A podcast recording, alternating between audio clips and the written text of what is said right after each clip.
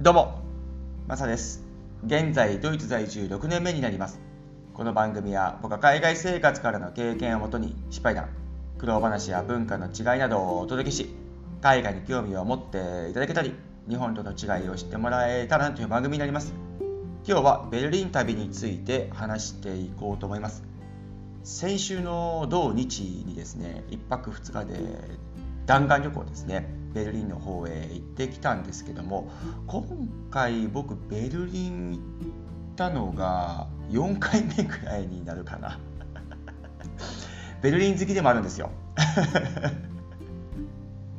で僕はですね今回そのベルリンへ行った大きな理由としてはですねオーストラリアで知り合ったゆうたくんっていう人がいるんですけどもその方がですねベルリンでユーミというレストランをやっていてですねオーナーとシェフとしてですねやられているんですけどもそのユーミというレストランに今回行くというのが大きな目的だったんですけどもただ僕の友達もね一緒に行ったので観光も込みでね1泊2日で今回は行ったんですけどもで今ドイツって台風みたいな暴風注意報が出てるんですよ。で先週の金曜日って結構きつくてですね。で土日まだ風が強いので続くっていう風にニュースがあってですね。でこれ何が起こってるかというと電車がね相次いでキャンセルになっていってたんですね。で僕らはもともと車で行く予定だったんですがただもう2名ですね。計4名でデュッセルドルフから行ったんですけどもそのもう2名はもともと電車でね行く予定だったんですけどもやっぱりキャンセルになる確率というのが高かったので前日キャンセルされてですね僕らの車に便乗をして一緒に4名でですねベルリンの方へ車で行ったというところがあるんですがあとフランクフルトからですね3名ほど車でまたベルリンの方へ来てですね現地で落ち合ったというところになります。で僕らはですね4名朝早くですねデュッセルドルフを出てですねベルリンの方へ向かって行ったんですけどもまだね朝方風が強くてやっぱりどこかの地域とかですね市ですねとかですねあと街とかもそうですけど電車がキャンセルっていうのは続いてました。なのでキャンセルしたのはすごく正解だったなというふうに思ってですね。うん。車は車で風は強かったんですが道路とかは、えー、封鎖することもなくてですねスムーズに行けたという経緯があったのでああよかったなというふうに思いましたね。で何より道中がすごく楽しくてですね4名いるとですねやっぱりいろいろ話も盛り上がってで僕はですねそのベルリンへ以前にもね何回か行ってるんですけども観光とあとユーミというさっき言ったレストランもね行ってるんですが今回ユーミに関しては2回目になります。でベルリンに関しては4回目なんですけどもその4回目のうちの3回は観光をしたというところがあるので観光もね結構しちゃってるんですよね。なので今回もねその観光込みというのは当然あるのでそのもう2名のえー、方々がですねあ3名ですね。3名の方々がですねベルリンが初めてと私すごい久々っていう方がいらっしゃったのでなので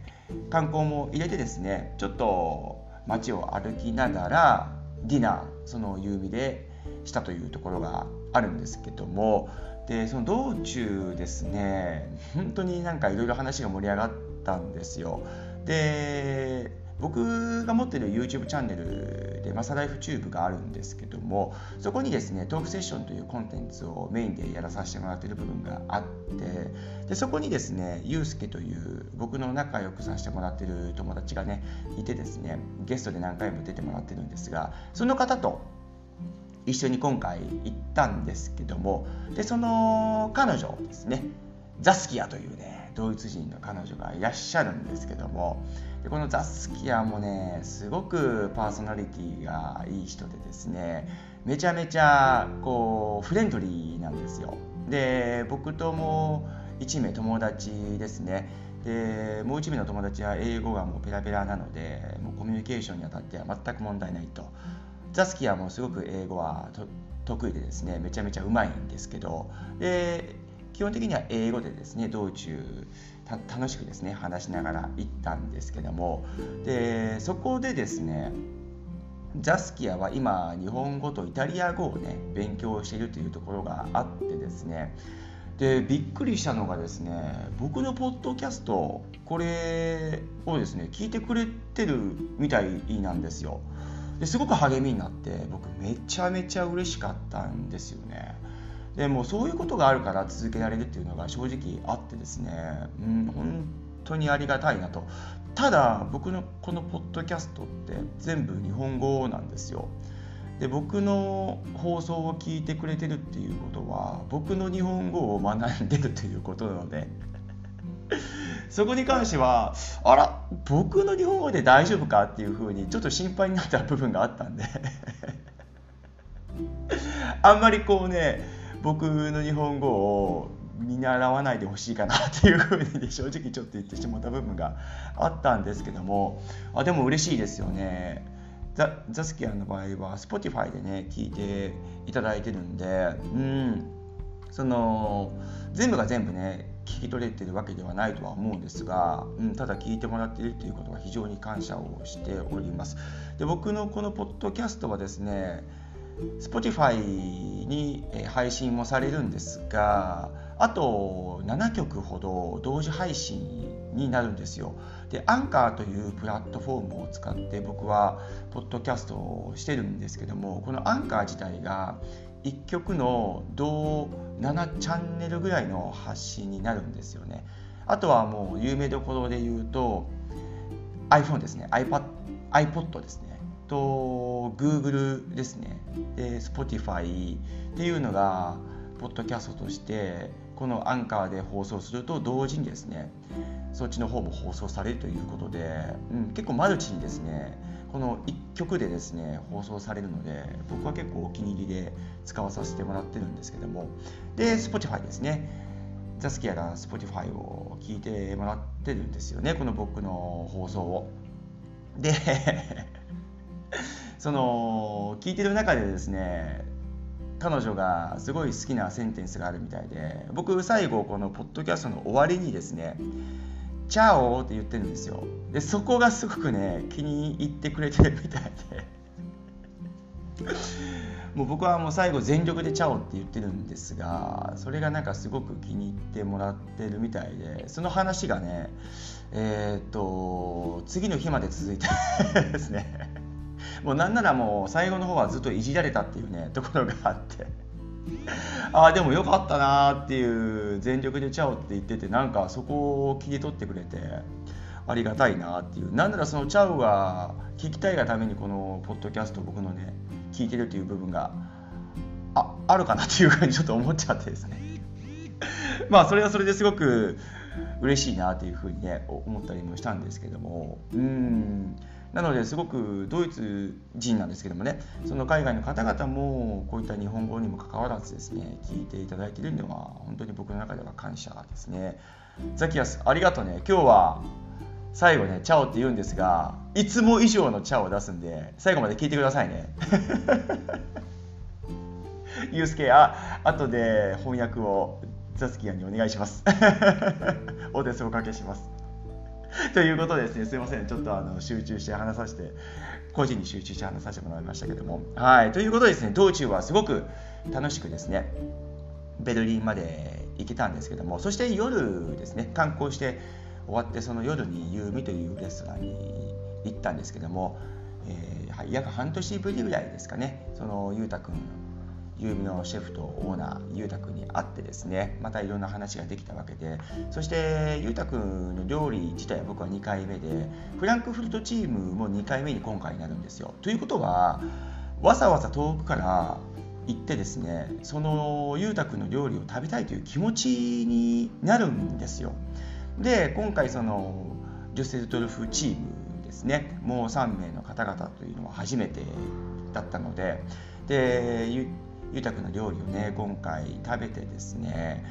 やっぱりねその3名の方々もですねまた来たいとすごく美味しかった。で美味しいのは美味しいんですよ。もうこれは美味しいというのは当たり前で。で何が残るかっていうともう心に残るんですよね。これ以前の放送とか僕のブログとか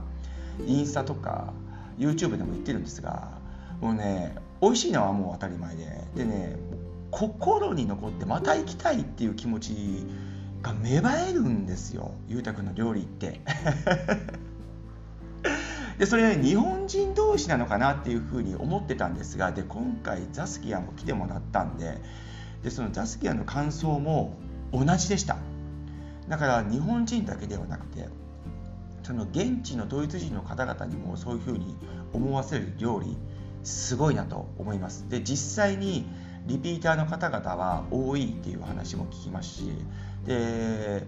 約9.5割ですね。もうもうほぼほぼほぼ現地の方々のお客さんが多いということで反対に日本人のお客さんはすごく珍しいというところなんですがうん。でもやっぱりねそのドイツ人日本人だけではなく他のヨーロッパ人の方々もそうだと思うんですがやっぱり龍太君の料理は心に来るんですよね。もう残るんですよ。一回本当にね行ってもらいたいなっていうふうに本当強く推薦しちゃいますね。うん。でユーミの情報はですね概要欄に貼っておきますのでウェブサイトおよびインスタもね概要欄に貼っておきますのでその辺ちょっとご参考にしていただいてですねもしベルリンへ行かれるタイミングがあればですねユーミの方へお立ち寄りしてもらえればなというふうに思います。期待は裏切らないと思います。はい。で僕らはそのディナーをですね十分堪能した後にですねゆうたくんとも仕事が終わってですね飲んでですねいろんな話をしてであと他のメンバーもですねゆうたくんと話したりとかねそういう時間ってあなんかちょっとねふっとこう自分自身こう外から見た時にですねあなんかいい雰囲気だなって思いながら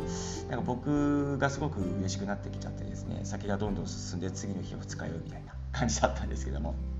あと裕太君の奥さんですねミハイラという方がいるんですけどもそのミハイラもですねすごいいいサービスをしていただいてですねうんすごくこう素敵なあやっぱりレストランだなっていうふうに思いますね。うん。でミハイラの方もザスキアと話してくれたりとかですね。あと僕の友達とかもいろいろ話してもらったりとかですね、うん、なんかすごくいい夫婦ですなっていうふうに思っております。はい。そのミハイラとユータ君は、えー、夫婦なので、えー、すごくあなんかいいなっていうふうに僕は結婚しないのでシングルなのであいいなっていうふうにそれも思いましたね。うん。この1泊2日というねすごい短い期間だったんですが仲間にすごい恵まれてですねで裕太君もいろいろ配慮して料理を作ってくれたりとかねしてくれたので、うん、もうもう全てに感謝ですね、うん、本当にいい時間を過ごさせてもらいました。改めて僕の仲間たちですねフランクフルトデュッセルドルフのみんなありがとうございました。そして素敵な料理をですねいつも与えてくれて素敵な時間もですねいただいてどうもありがとうございます。ゆうたくん、え、今後ともよろしくお願いしますまた。はい。ということでですね。ベルリンすごく歴史的な街があってねその観光自体もいい街ですしそしてチャンスがあればですねそのゆうたくんの夢というところも行っていただければなというふうに思います。はい。今日はですねベルリンの旅というところで話させてもらいました。本当に皆さんどうもありがとうございます。また機会があればね一緒に郵便に行けたらなとベルリンに観光に行けたらなというふうに思います。はい。今日はどうもありがとうございます。それでは素敵な一日をお過ごしください。ではまた次回の放送で。チャー